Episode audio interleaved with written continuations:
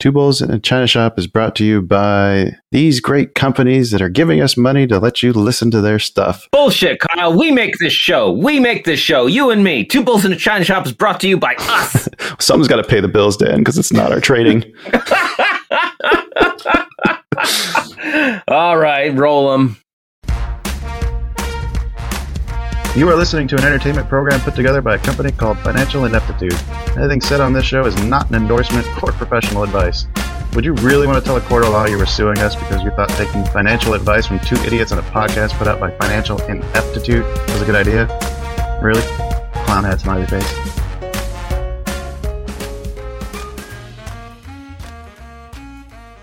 Well, hello and welcome, everyone. Welcome to the China Shop. Get on inside. We got another exciting, adventurous interview episode for you today. I'm Shopkeeper Dan. With me, as always, is Kyle, creator of FinancialIneptitude.com. How you doing today, Kyle?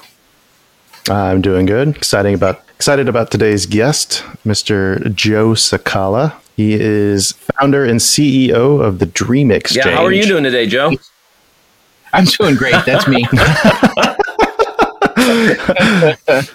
Joe, I was looking through your your bio here, and it seems like you've led quite an interesting life. Uh, Yeah. uh, with the exception of a little stint as a U.S. ca- uh, Army cavalry officer, um, seems like you've always been kind of in the markets.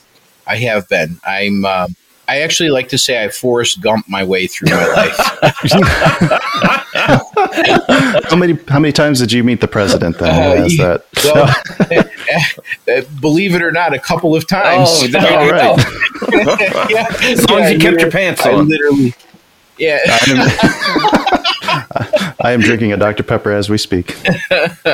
yeah. I. Um, I mean, I've, I've kind of bounced around. I. I was a CPA early early in my career. hmm uh, worked for KPMG and went to law school at night and had a lot of experience when I came out. So I really opened my own firm right away doing um, securities offerings. I was doing, you know, VC deals and small private equity deals and raising a lot of money in the in the mid 1990s. hmm And then I was fortunate enough to be the lawyer for uh, uh, three partners that created what the world now knows as Archipelago the stock exchange. the the New York Stock Exchange called NYSE Arca, one and the same, was built in a very small room with a very very small cadre of people in between 1996 and 1999. I didn't realize it was that old. Yeah, so um, I mean, it was it was one of the first three ECNs, so electronic communication networks hmm at the in 2000 really forever changed capital markets because you know you what what you have today is anyone who would consider an open outcry marketplace would would be shot on sight. So everything is yeah and, and so so the invention of capital markets as electronic financial services uh, teams i was the one of the pioneers uh, 25 or 27 years ago now. Gosh i'm getting old. Was everyone excited to adopt that, or was there a lot of pushback? Uh, you know, in the early days, there was the usual early adopter resistance new to the new Mhm. idea. But the, the unique thing about Archipelago um, in the markets, if you were a market speculator back in the early 90s, or you were a market maker even, hmm um, you didn't have a consolidated quotation system. Right. So you'd have to look at your quotations and decide your, for yourself whether you were routing to NYSE or NASDAQ or Philadelphia Exchange or Pacific Exchange. The national best bid, best offer system didn't exist. Huh. So it, when Archipelago, which is Greek for a series of islands, unified the best bid, best offer in the market, it was v- a virtual impossibility not to trade on, on the ArcaEx system because you always were getting the best bid, best offer. So i even though it was pioneering and different and early adopting, naturally everybody migrated to the Archipelago system. And then, I mean, Goldman Sachs invested a bunch of money, and then by 2005, Archipelago merged with the New York Stock Exchange. My former client, uh, Jerry Putnam, became chairman of the exchange hmm and um, from from 2005 to the, to today, you know, the birth of you know electronic trading and all the both the controversial and every other aspect of of algorithmic and financial market, um, I guess, tools has been born since that time. But it was really Archipelago that was the. There, there were two others. I mean, the the island and and Instinet were competitors, but when we were creating Archipelago, uh, it wasn't even it wasn't even technically legal. Oh, really? well, the, the the ECN regulations, the the Electronic Communication Network regulations at the SEC hadn't been passed yet. Oh, So you know, Jerry Putnam and Margwin Townsend and Lewis Borsellino, who were the three founding partners, had invented something for which it was so positive in the marketplace that they actually developed a regulation to govern it later. hmm It was like we they built the better mousetrap, if you will, and you know, now we we trade in microseconds and and and the use of electronic technology to really to to be at your computer and point and click and know that you're secure and the best prices. It's almost like it's so taken for granted that talking about 27 years ago is. I, I compare it to uh, you know logging into AOL with that Right. scratchy sound. I mean that's where we were Yep. back then. Now it's you know nobody has a, trou- pro- a problem emailing a video. I always wondered why I had the ability to select an exchange. I wonder if that's just a holdover when you're placing an order for when this was first being developed for people who didn't trust. No, you can still choose. Okay. Yeah, I see that. Yeah. Yeah. So you, you can still choose where to route. And a lot of it has some I mean to some extent if you're you know if you're trading in smaller lots or trading for your own account through your your whatever BD you're attached to or you are a BD. Mhm. It doesn't make a lot of difference if your all your trades are going to go to the national best bid best offer system because it's it's a commodity. Right. On the other hand, if you're algorithmic and you want to choose an exchange, um, there are certain advantages, disadvantages to going to CBOE, which has BATS, to going to uh, NASDAQ, which will go to other ATSs if you're going to away route to an exchange. So there are other reasons than the, just the vanilla trade hmm to choose the per- proverbial order route of your of your exchange trading. But yeah, the, sorry, I could go deep dive. you, you guys I love it where you want to go. It's super interesting to me. So hopefully the listeners think the same. So I about a year ago when we um, announced our capital partners. Mhm.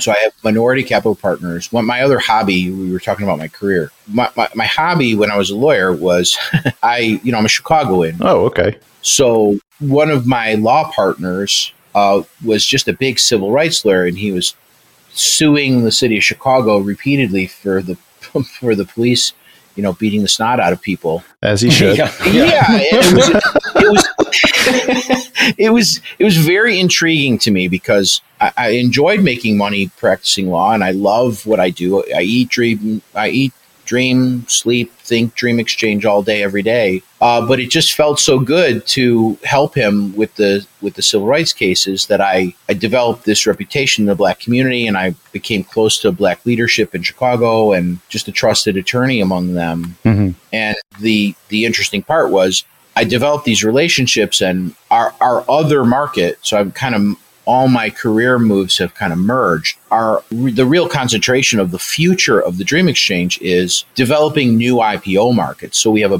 bigger menu Mhm. of IPOs with smaller cap Mm. companies. Hmm. And among the most underserved public company marketplace are these extraordinarily valuable black owned companies. Because right now, there's only eight black owned companies ever to have listed on a stock exchange in the history of our country. Really? And that's in 230 years. Yeah, not 8%, eight companies. Right. Wow. Right. So and and that that doesn't mean there are not hundreds of really cool, really good uh, quality companies that could take be in the public markets that would be exciting to kind of get in at the earlier stage in the black community. Mhm. So anyway, when I when we made the announcement last year that my capital partners and eventually the majority ownership of the exchange, I mean it is actually technically right now 51% black owned. We made an announcement. I thought this was going to be a news story for like a couple weeks. hmm And we had a million people within within 30 days through our website. Wow. Oh, my Um, good. Wow. Yeah, and then all of a sudden it was like they want you to go on uh, Fox in the Morning with Maria Bartiromo, and so I hadn't planned. Like I said, at Forrest Gump, I hadn't planned for any of that. Right. But I talked to the capital markets in a very different way than your ordinary stock exchange CEO. Mm-hmm. Um, and what's what I think is kind of interesting and cool about it is the approach I have is, and I, you know, people want to ask me, what do you think is going to happen to uh, to the Dow, and what's going to happen, you know, to to you know the uh, the, the the New York Stock Exchange Composite and things like that. I'm like, I, I have no idea. I just know that we're going to carry the traffic. Right. You know, it, may, it, it may go up, it may go down, but if we don't have a fair playing field, I'm, stock exchanges are much more the referee of the playing field. If we have a really fair playing field for the trader and we have a fair playing field for the new IPO marketplace, that's really the job of the exchanges is to Mhm. create the capital markets in a way where all the participants can play on an equal and fair playing field. Why That's the Dream Exchange purpose. Why did you decide to focus on IPOs then? Is there something with the current system that uh, you think needs to be addressed? Yeah, huge. So, in fact, and that that's a really the loaded question for us. I know. Very much. Good job. Let me know if we need to censor anything. yeah, slow pitch, slow pitch softball. So, you know, doctors like to use the word side effect. hmm I think everything is just an effect. Some are unwanted. right. Right. yeah, I used to always joke that uh, uh, every pill commercial should just reverse and be like, "This pill will give you headaches, nausea, vomiting, and it might help your skin." Exactly. That's ex- exactly right. It's like what what you, you start out with what it does do, but there's so many things other than what you want it to do. Right. So when when Arca when Archipelago kind of really became the focal point of you know capital markets, volume based trading and and the speed of electronic trading and algorithmic trading and, and dark pools and all of what is our financial marketplace today Mhm. really took over the market. So if you were going to be an IPO candidate before the year 2000 and you were only going to raise 50 million dollars, that represented somewhere between 70 and 90% of all IPOs. Hmm.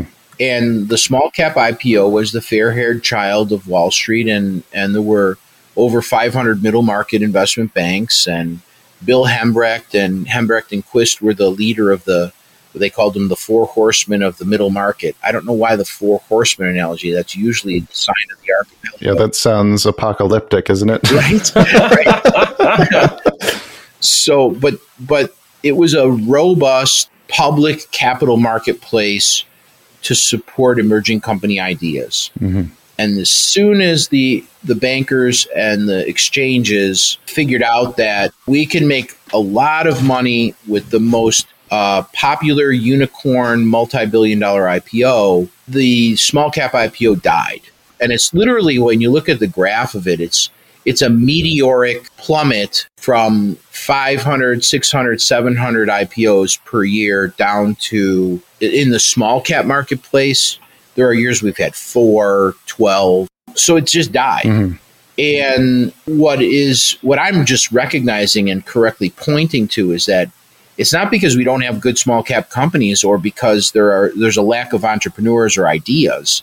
They're still there. Right. The capital markets don't have a spot for them. So we've created another type of exchange called a venture exchange. And that, that's really where our original business plan focused, which is on a new law called the Main Street Growth Act, which I've been very helpful in contributing to the authorship of. Um, and believe it or not, I mean, my like I said, here I go again with Forrest Gump.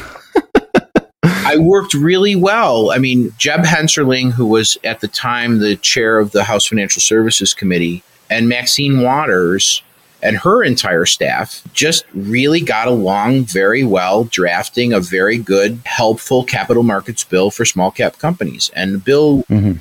the the bill passed the House Financial Services Committee unanimously, and the House unanimously, and the Senate unanimously, and then at the end of 2018 when they shut down the government, it wasn't signed into law. So, oh, it, shit. Yeah, it was it's been a pregnant pause for this whole time. But it, it we just had another hearing on the bill March 30th. Mm-hmm. And it looks like the exact same thing is going to happen again. We're going to it's going to go sailing through the rest of the year and the birth of venture exchanges is going to happen in the next 12 to 18 months where small cap companies literally raising between 5 and 75 million dollars have an opportunity to go into a customized exchange environment mm-hmm. where market speculators get to participate you get to to have the new brand new security IPO marketplace reinvigorated because the rules can be customized to accommodate for changes to kind of almost a throwback to the to the days of uh, the the 60s, 70s, and 80s IPO market. We can customize the rules mm-hmm. to accommodate, but also use the current bleeding edge financial technology so that we don't need an open outcry pit and uh, you know a, a, human being shouting at each other. We can shout at each other via our electronics. Yeah, at, at the monitors, like a normal exactly, person on the internet. Like,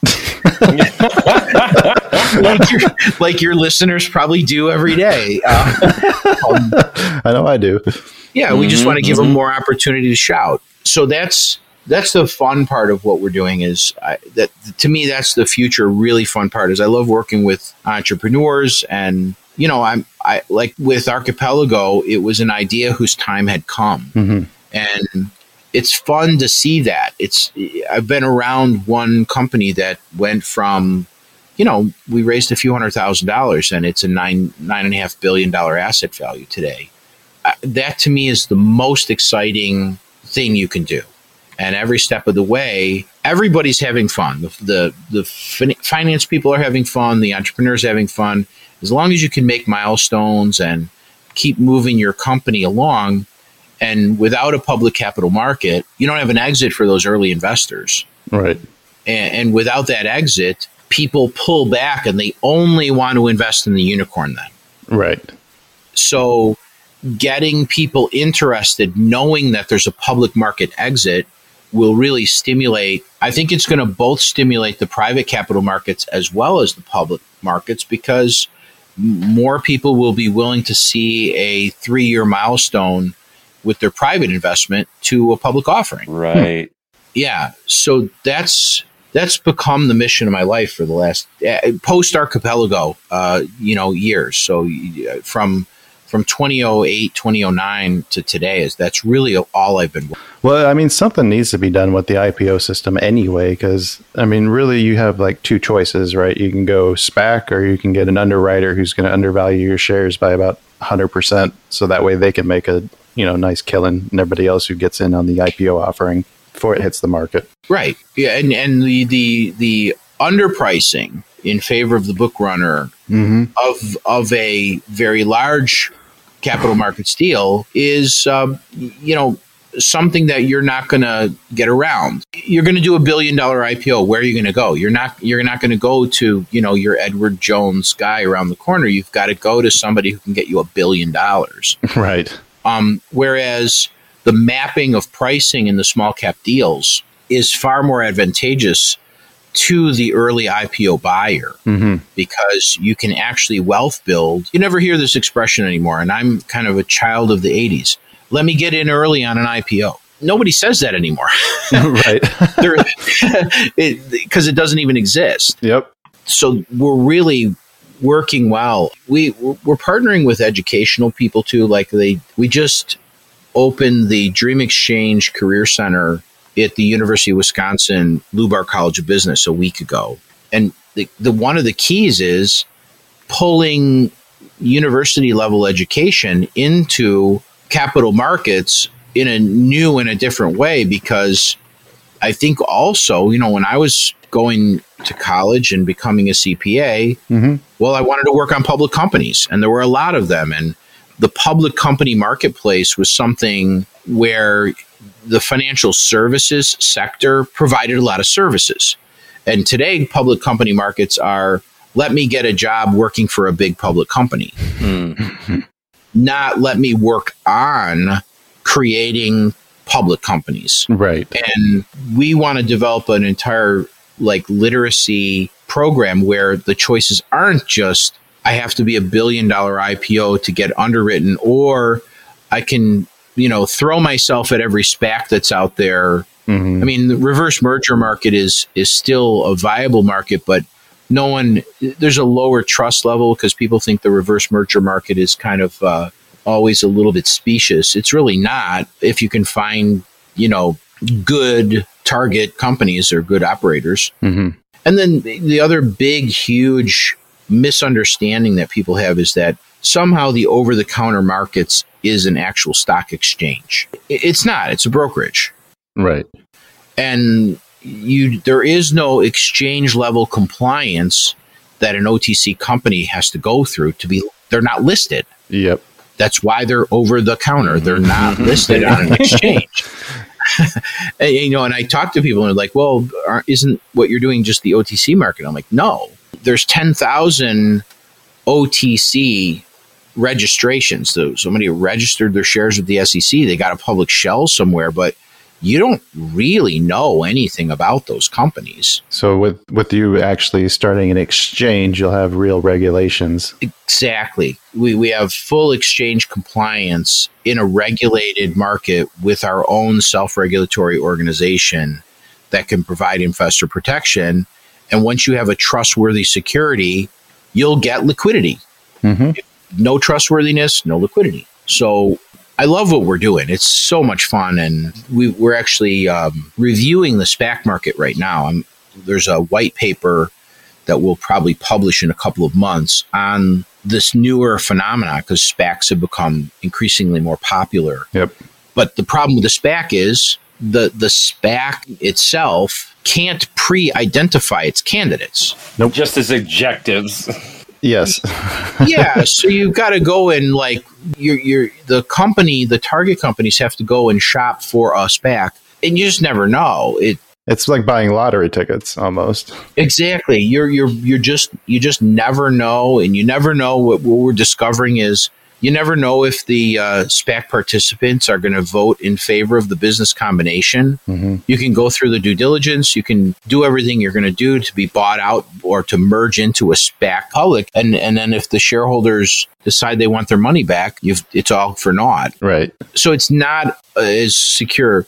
I'll tell you one exciting thing that has happened uh, in the last two years is the uh, new regulation on a direct public listing where you can both simultaneously go public, register your shares, mm-hmm. and list without the use of an underwriter. So the company Palantir did that very successfully. Yep. Hmm. I remember when that happened. Yeah. Yeah, and it's I think it's a really cool little known like it, it- I don't think it got a lot of traction and it didn't get as much publicity as an alternative mechanism to get onto a, an exchange, not just to go public. And I think Palantir is a is a great example because I think they're underpricing and the the wealth creation of the you know the founders. I think they went public at like ten bucks a share, and they they trade regularly now at you know twenty two to twenty five dollars a share um, in an eighteen month period. So everybody that did get in early on the ten dollars a share IPO is you know any exiting that they're doing is really profit taking. Right. Uh, I mean, unless you bought at 25, don't get me wrong. I'm, I, I represented traders my whole career. So I, I, I've always Somebody did. yeah, yeah, got- you, you always got to be careful because you, you know, they're like, yeah, it ain't that easy. But, you know, that direct public listing is something we'd be, are going to explore too because uh, it's lower cost. It, you don't need the underwriter. Your valuations are determined internally. You're working directly with the exchange, and then the traders have a menu. I, I'm I'm a big like I said. I built my career representing traders, and without market speculators and without people willing to like just play that game, you don't have a market right. and they have to have something new and interesting and that has the potential to help them profitably trade and trade speculate as well as wealth create. And if you don't have product, you don't have a capital market system. So we want to get as many listings of really cool, fun new companies as we can and allow the menu to be shopped by the average retail investor and market speculator and day trader and all the money that's sitting out there that actually makes our markets move. We want those guys back in the market. So how does how is this actually going to work then? Like let's say everything goes as planned, you open up the exchange. Am I going to be able to trade securities through it using like my TD Ameritrade account or do I yes. have to open up a separate brokerage? Nope. So uh, right now, actually, we're in the our, we're in our program where, and believe it or not, the way we look at the market is our members. Mm-hmm. You know, when we sign TD Ameritrade, we haven't signed them yet, and I can't disclose any of the other people we're talking to till we're ready. But but yes, eventually TD Ameritrade, every brokerage out there will be a member. We're offering membership to the brokerage industry for free. Mm-hmm. So we want everyone who has the potential to deliver volume to our exchange to have connectivity. Right. And that makes sense. And once you do, uh, every retail investor will be able to see the menu. What will probably happen with the venture exchange is there'll be an added set of criteria, like when you set up your TD Ameritrade account mm-hmm. and they asked you a bunch of questions and, you know, about your sophistication and, you know, do you know what you're doing trading options or whatever the questions are? Where you have to lie to get the proof. No, I'm just kidding. where, where, where, most people just check all the boxes to be able to get themselves into the market, right? Yes. Yeah. Been trading for years. Yeah. I'm, I'm a seasoned professional. Define sophisticated. Right. Exactly. So, what there will be, though, is there'll probably be a brokerage limitation, not just a question and answer. Because mm-hmm. it has to be a bit more meaningful because they are smaller companies and there's actually statutory requirements. You know, some of the lowest tier venture exchange offerings will have a, a, a, cap, a limitation on the number of non accredited investors. So the brokerage will be gathering the data to make sure you're an accredited for the very, very, very tiny offers on the other hand, once you reach 20 million in capital raise in your IPO and up, generally the entire retail market is available. Mm-hmm. Um, below 20 million, there's still a uh, there's still going to be you won't be able to click and just get through. Right. You, so, but there will be a separate screen. We're working out the what my software engineer, my I call them the the scary the scary software guys. And the ones that tell you it can't be done. Yeah. or it can be done. It's just going to take about 35 more years. Right, right. No, I've got I've got guys who tell me 35 minutes, and it, actually they're really scary because um, then they do it. right, like whoa, I was just spitballing. Like, yeah, I've done that before. Don't finish that coffee. We'll be done. Yeah. So no, the the GUI the was what they call it. Like, what's the user interfaces? Right. Yeah. How yeah. cool will it look, and how much information's available? That's a lot of stuff in development right now that is going to take a little while for the venture markets. Mm-hmm. I personally think it's going to actually be easily accessible by your phone apps and stuff like that because look, if Robinhood has taught us anything, it's that the retail investing market is very interested. They're just, there's a high interest in securities trading and wealth creation through buying and selling of stocks. Yeah, they just want it fair. Yeah. Yeah. You just, I mean, there are other lessons of Robinhood that I want, to try to. we can we can skip that for today. Yeah, yeah that's another podcast altogether. you know, but for example, though, even the reason we're able to talk about that is it shined a really bright light on wow, there's retail people here, and wait a minute, that we don't like that. so, but the fact that there were enough people squeaking the wheel to get the oil shows you, and a million, like I said, a million people through our website. Right. Uh, once we're out there, someone once asked me uh, in another podcast a while back, what keeps you up at night? And I really had to think about it. And now, I, because I've been asked, I it's an easy answer. I'm I'm afraid about drinking from a fire hose. Oh yeah, yes. My my greatest fear is we have hooked the fish, and quote Jaws. Uh, I'm always afraid we're going to need a bigger boat. Right.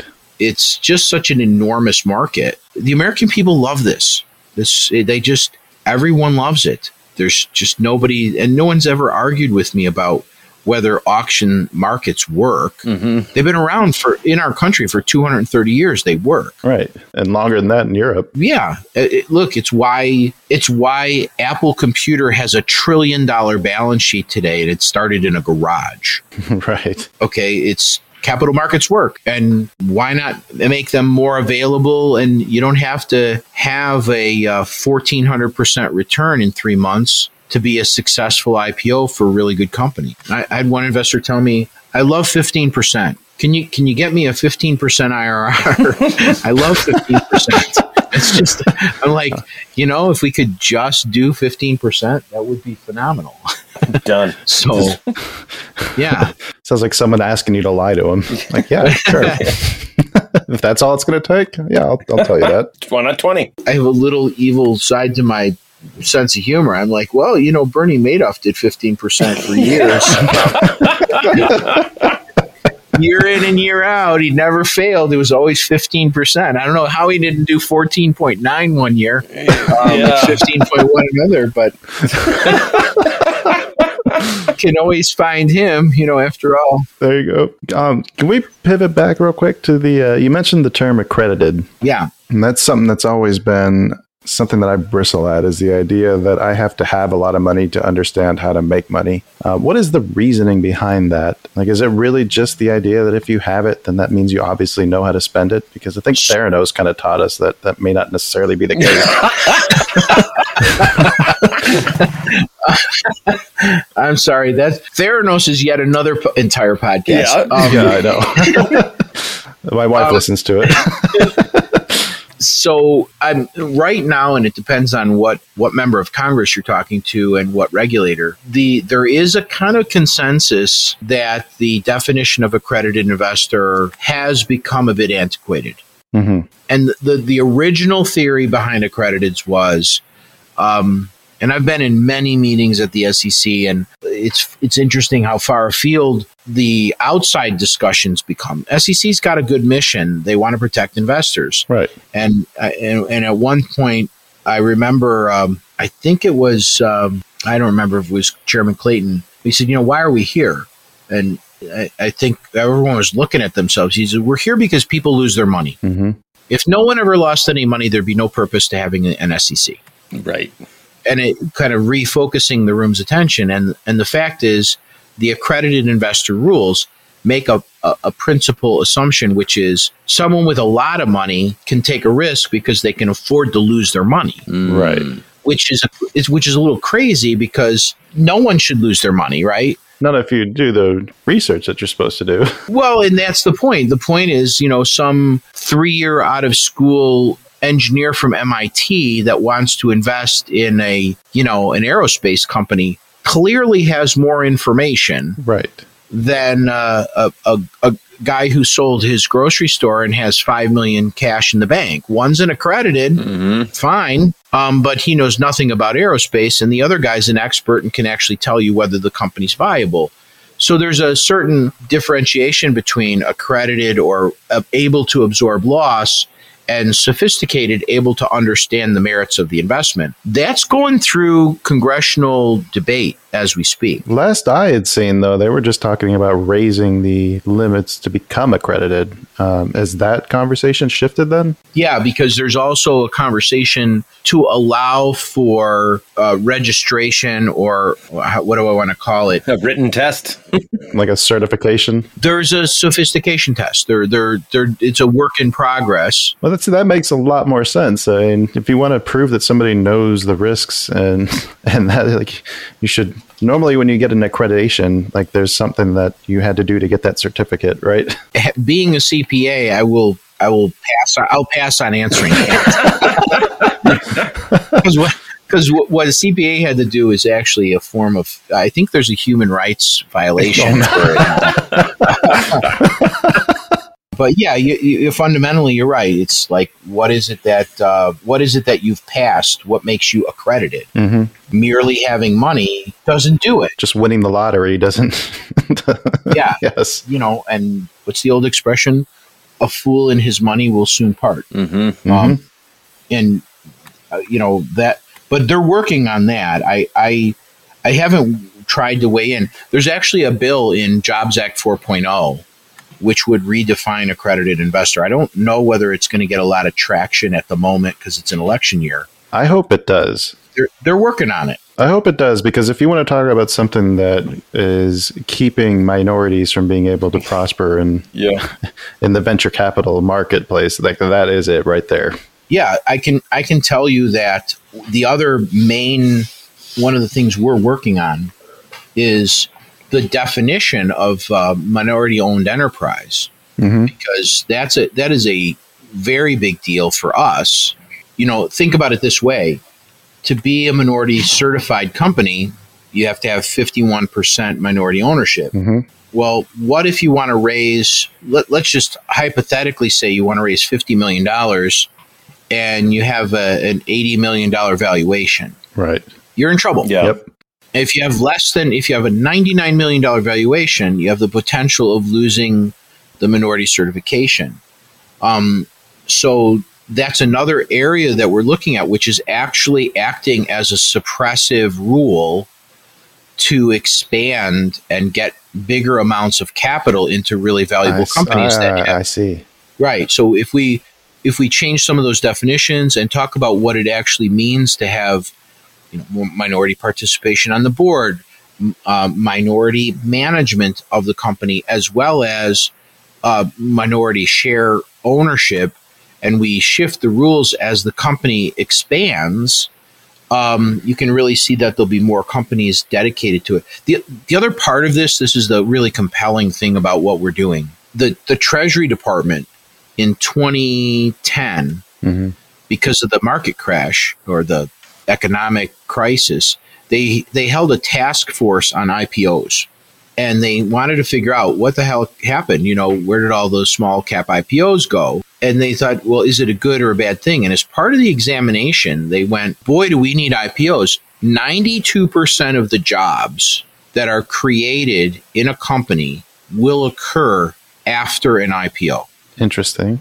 So if you have a 100 person company and you can accomplish the going public uh, exercise, generally you'll have a thousand employee company. What if you have a four employee company that is run out of your house? I, su- I suppose that'll skew the statistic because if you had four employees, you've got 100% growth, right? Yeah. I wouldn't mind doubling.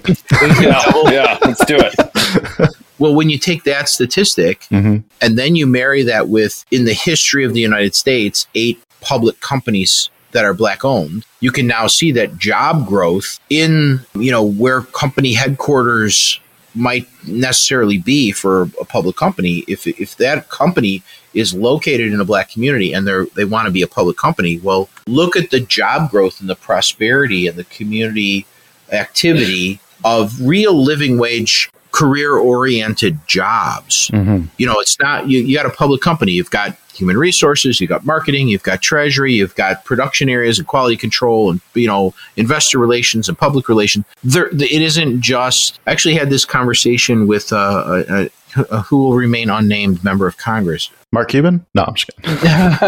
well, the, the, the fact was that I said, you know, I, I have nothing against increases in the minimum wage. Go for it. Mhm. It doesn't really, people have to plan their business, and if we bump minimum wage up, that's fine. But let's look at it through this lens. Why do we have to increase minimum wage for a person who who now needs a living wage in a job that used to be like, you know, you're working at a fast food restaurant. You know, when I was in high school, guys used to flip burgers part time to to save some college money. Mhm. Why are we trying to impose an entire career full of benefits and a living wage into a minimum wage environment?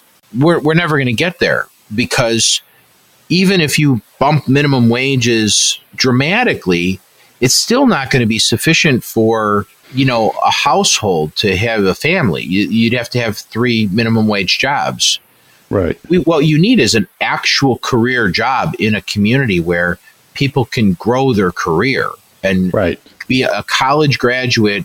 Let's put it this way: a college graduate working retail or working in a fast food industry who's not in that as a career is not a solution to widespread prosperity in the communities of America. So, if we put more public companies there, when you look at the headquarters of public companies, I love using the example right down the street from where I where my office is is uh, the headquarters of Allstate Insurance, mm-hmm. world headquarters. They have like thirty thousand employees at their world headquarters. Do, do, do, you know how many jobs and how much community is built just because Allstate is in that community? Yep. You know, in addition to the fact that they have tennis courts and softball fields and all the corporate uh, environment of what a great job. Who, who wouldn't want to go to work there? It's like you fell into nirvana. Plus, you have all the support things that support that. Per- precisely, the ripple well, effect is right. it's not merely like uh, trickle down economics where you know the rising tide floats all boats. It's an actual community. It's there for decades, mm-hmm. and everywhere from the dry cleaners to the schools and the restaurants and the and all of the ancillary businesses supporting tens of thousands of people making very um, you know I, I don't want to call them middle class I don't know how to define that in particular, but not anymore. yeah, right. But you know, it's certainly more than merely a get by paycheck. Right. And we just need to get rid of the get by paychecks. We need to grow the prosperity and public companies grow meaningful job participation. This is why Congress is like all over this. Mm-hmm. When you have small public companies, you can correlate the expansion of the small public company market to major decreases in unemployment that are uh, long term and staying opportunities. Mm. Like you can make a permanent change in your society by getting public company support. And I, none of that's demonizing the private capital markets. I'm not against the pub. I want the private capital markets to flourish because I want them to want to come to my market. Right. You want them. You just want them to be more inclusive. It, well, and not only that, I, I want to democratize the ability for the public markets to enable any company that so chooses to come and have the average investor vote with their pocketbook. Right. You know, I want to be in early on the cool new company just like everybody else does. Mm-hmm. And we're building that model. We've built the model. There's actually a white paper. It's called Low Visibility Markets Acting as Stepping Stones to National Markets. It's published in Oxford University's Handbook on IPOs. Myself and our director of research are the authors, and we proved it. I mean, I, at least according to Oxford university. uh, but, we, but, you know, we proved that the model, the data supports that it works and it works well, and it has historically worked well. Right. So that's I don't know even. Sorry, you put a nickel in, and I can. I love what I do, and I and I go. I'm. I like to be a good guest on podcasts because, you know, you're hopefully we're giving good information out to people so they have an enlightened viewpoint of what the real meaning of what has become something uh, more or less uh, cynic, cynical about capital markets and right. stock trading. And we're kind of trying to break the mold of cynicism and get get people active in a meaningful way again. Uh, that sounds really exciting to me. Uh, I'm looking forward to seeing when this comes out. And so, what would the steps be if we wanted to list ourselves as an IPO on one of your venture venture exchanges? So, at the moment, so the, and I, I get that question too. So we haven't published our rule book. Mm. Part the part of the reason is the the ink isn't on the bill yet. Right. Yeah, that's fair. I'm usually really cautious about it, but I can I can say this: the model for listings for the candidates has particular lanes. Mm-hmm. So industry lanes as well as long-term conceptual requirements. In other words, let's just say that you've been a company that has uh, never made a penny. You've been around for five years and coincidentally, you're developing uh, in a lab something that is uh, ex- an extraordinary, uh, useful tool for curing cancer. Mm-hmm. Well, that company needs public company marketplace participation. Right. We don't want to lose a cure for cancer. No, right. Please no. right. Right. So as we develop our criteria, which are still a work in process internally, we're doing a scoring system which we will give to the candidate. It'll include duration of the company, It'll include the basic financial metrics that are you you're everyone would be ordinary familiar with because that guides the opportunity to succeed. We also have, you know, do you have you developed or are you developing independent boards of directors?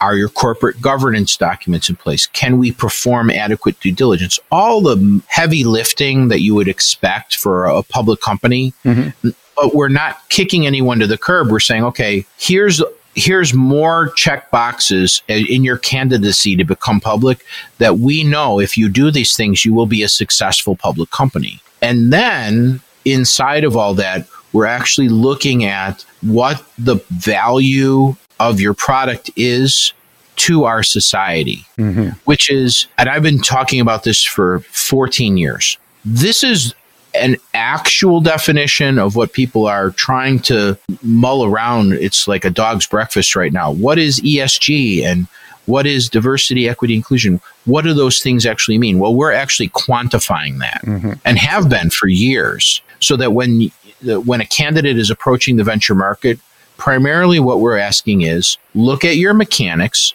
Don't worry if you haven't made any money mm-hmm.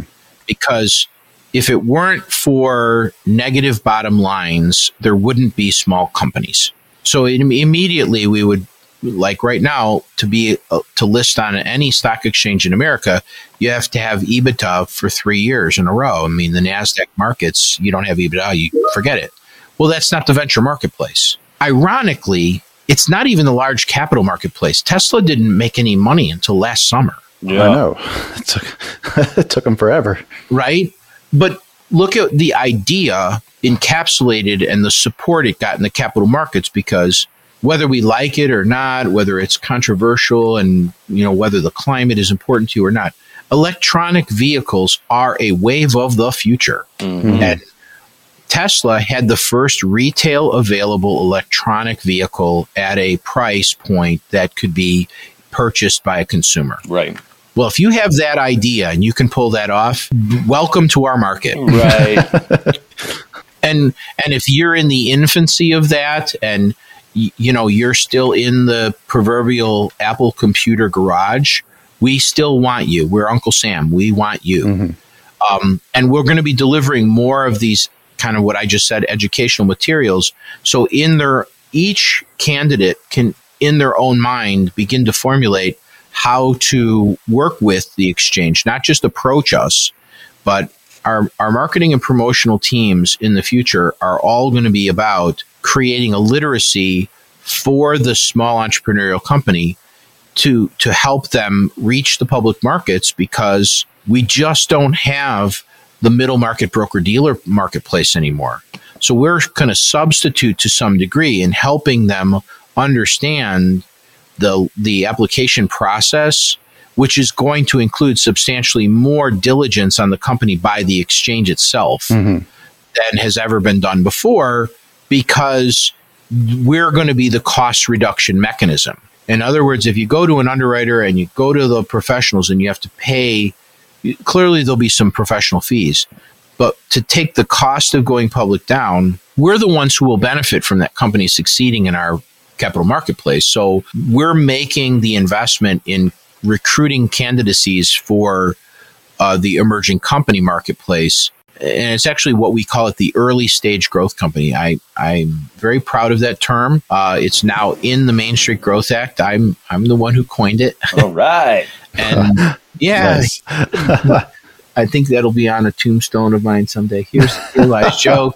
Coined the term early stage growth company. But the, the, the, the early stage growth company marketplace, which has a particular statutory definition now, we want to focus on making sure that the that they understand what it means, not merely hey, I got a cool idea, but who are your strategic relationships? How are you developing your board? Right. How do you get your corporate governance documents placed? Do you have auditors? Do you know what an auditor is? All good you know, questions. Right. So it's just educational because we've really lost the public marketplace interest. So people don't know. Mm-hmm. surprisingly, the, there's a surprising level of you know lack of of for for lack of a better expression, um, educational interest and information, and we're just trying to restore all that. Mm-hmm. That'll be how we get our listings. Sounds good to me. Right? So you have a one of you has a company you're interested in taking public. it's just our company. We're just just a thought. Yeah. Might be interesting to see how that worked. Y- you know, I'm interestingly enough, we have a we have we haven't pushed it hard. Mm-hmm. We have a small what I consider to be a, a, a social media pilot. It's called DreamX Connect, and uh, you, you get at it through our website. And in it, we actually have menu driven information that the entrepreneur or small company can populate. Uh huh. And when they do that, there's a media board. We haven't, this is still in a pilot stage at the exchange because we intend to, to, to expand it and make it actually kind of pretty. Right now, it's not super pretty. But when you populate the information, you're then able to do a Boolean search of, there's like 2,000 participants right now, of strategic relationships. Uh, there are accredited, accredited investors there. There are other companies there. You can actually get into a message board private messaging conversation with other people in the community so that you can gather the information you need. But most importantly, we're gathering your data on your company so that we can then look at your organization and try to offer suggestions as to where your holes are to get from where you are at point A to point B, which is venture listing when by the time we open. Right. We haven't pushed it hard yet. I'm waiting for I'm really waiting to get closer to the ink dry on the bill and then we intend to launch a fairly sizable promotional campaign to pull in the listings. But the start place right now would be DreamX Connect. Dream it's at, it's on our website. It's called uh, DreamX Connect. yeah, through dreamx dot dreamex.com is our website. Okay. Make sure we put that in the episode description so people can find it. You guys on any social media channels too? Should we uh We we are. We haven't pushed it. Although it's funny, we're so DreamX. I think it's DreamX official is on LinkedIn. We have an Instagram page. I think I think we have a Facebook page. We haven't pushed social media hard. Ironically, our LinkedIn page has about twenty one hundred uh, followers, mhm. and there are there's the other new exchanges that have been functioning for a few years. Uh, I'm very proud of this fact. I'm like, we're not even open, and we have 2,000 followers, and the functional exchanges have like 3,000 followers. Like, we're we're also going to begin to push these. Are, what I'm suggesting right now, within 90 days, there's going to be some fairly major announcements about what we're doing Mhm. that I think will increase the social media footprint dramatically. And we, I've been trying to fly a little under the radar while we are in construction of the exchange, because then I get questions I can't answer. But we will have answers uh, within 90 days. We're going to be made some major press releases and major announcements about what's going to be happening. Sounds like we need to schedule to come back in about three months then, huh? I- honestly, this was a really cool. I, your your, uh, your conversational. I'm I'm having fun. I've probably done hundred podcasts in the last uh, two years. Some of them are very short and not very fun. Oh, well, I feel really honored right now. clip that, Dan. Clip that. Yeah. I will happily. Co- I've probably laughed more on this podcast, so I, I'll happily come back and uh, and and both of you obviously get it. it it's hardest when I'm, um, you know, there's a there's a you get it. Yeah. Yeah. yep. I know what you mean. yeah, yeah. trying trying to explain stock trading to your grandma. Well, I, I think I was saying, I, I remember, I think I was saying, like, when I went on uh, Maria Bartiromo, that she was the one asking, So the market volatility is really crazy today. What do you think is going to happen? And I thought, Well, that's not the right person to ask that. I don't know. I don't know how to answer that. Um, I don't give investment advice, and uh, I'm really, uh, you know, we're designing something to carry all the traffic. Hopefully, there'll be more. So, Joe, what stock do you Yeah. like for 20 years in the future that you can tell our Exactly. listeners? Exactly. I'm like, uh, you know what? I, I really like this little company called Dream Exchange. Uh, I know go. all Yeah, about. I know all about it. Uh, Joe, I've got I've got one more question for you I want to ask before we wrap up here. and It has to do with your time as a cavalry officer. Okay, here comes. I want to know how difficult it was working with horses in the modern battlefield. So, just so you know, no, no joke. The, the last horse cavalry units were out there. Oh, I don't know, before my time. hmm But I did, I did have a colonel that when I was at Fort Knox, who was hell bent for leather to leather to restore uh, horseback, you know, mounted infantry uh, stuff. When and I, this goes The, the Rough Riders. yeah, to, to the 80s. And what's funny is like, he's like, I'm telling you what's going to happen. We're going to be in theaters of combat, and I'm just going to tell you right now, we're going to be untrained and we're going to need horses. Well, fast forward to 2003, I think it is, hmm and lo and behold, I think it was seven special forces group landed in Afghanistan and they had this emergency situation where they were all riding. They literally were riding horses off in, into the hills. And I thought, damn, if he wasn't right, that guy's like, then they made a whole movie about these guys. It's like, yeah, well, well, there they are. The last cavalry charge happened in 2003. Oh shit! I knew that was going to be a good question. I knew I'd get a good story out of that. he was this crusty old cav- ca- cavalry in the U.S. Army today. It means any mounted. You're either in a tank, you're in a Humvee, Yeah, you're in a Bradley, or air cavalry. I, I flew around in a, some very unstable helicopters. um, I was on a submarine for six years. oh no! A lot more stable. Oh no! I you know what? The, if I'd have known that, I would have been like apologetic at the beginning of the interview. With a friendly inter-service rivalry, so I know, right? like I have I have a good friend who went to uh, the Naval Academy and was on a sub for about five years, and I, I used to tease him like, you know, I would make fun of you, but my mother told me not to make fun of people who aren't right. you, you, you went down in a glamorous tube under the sea for all that time. You, you come back a little different. So, did he bring up the uh, the way the army lost their ability to have nuclear reactors? No, That was a fun incident report I got to read, and I was going through my training. I mean, to to be completely candid, having served, uh, let's see, I enlisted in '86 and I was done in '94. I'm actually amazed. Pe- people who go to war and come back are Mm. so extraordinary. yes, that's why I went on a submarine because there's no chance of being shot Yeah, and, and what, unless what I did it. what I found was there were many days. I never went to war, but there were many days where I was getting trained and thinking to myself, this could be my last day because I'm not sure that the artillery guys actually know where we are. Oh yeah, the no worst thing shit. that happen is to, to, to die in training. right? But you're right. It's like, holy crap, we're giving people weapons and boy, there's a stress factor that goes on when you're around live ammunition. I was in charge of a, the power plant on a submarine, a nuclear powered submarine, at the age of 19. exactly. What were they thinking? I know who I was at 19. I wasn't ready for that. Yeah, you got this, don't you? Yeah, I got it. Sure. I got it. I was playing high school football nine months ago, and I have a concussion. oh, that's good. That's good. Well, now I now I have to come back, and I'll have I'll have even more friendly friendly inter service rivalry uh, barbs at you. I'll have to look up that incident report, see if it's been declassified. I can talk about it.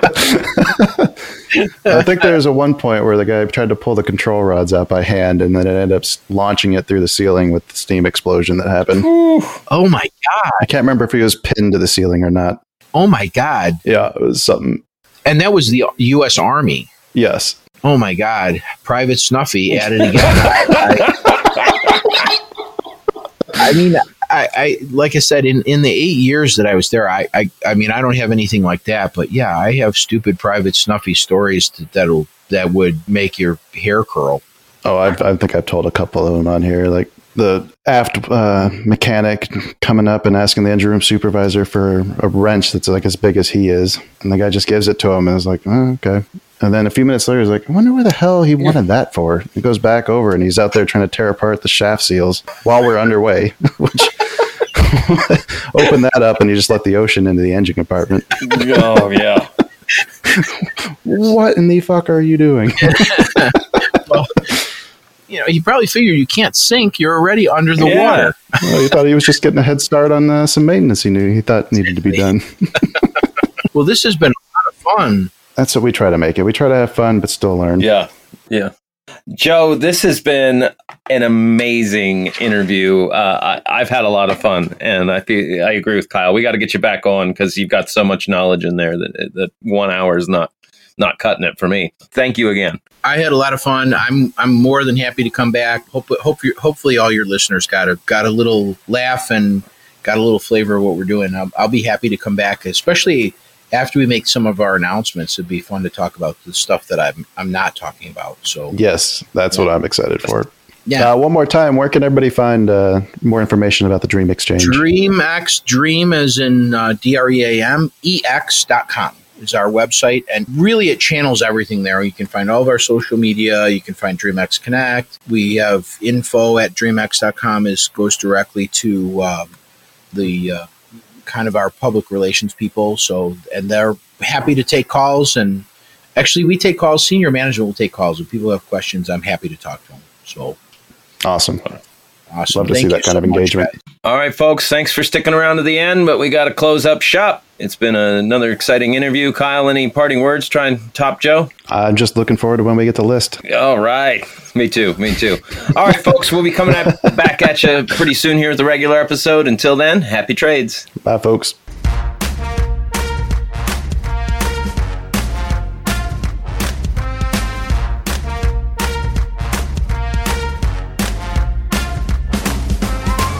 Two Bulls in a China Shop is an entertainment program, and all thoughts and opinions expressed in the show belong to the hosts and not of any company. They are not intended to provide specific advice or recommendations for any individual or on any specific security or investment product. It is only intended to provide entertainment about stocks and the financial industry of trading. If you make trades based on what you hear in this show, you assume all risks for those trades.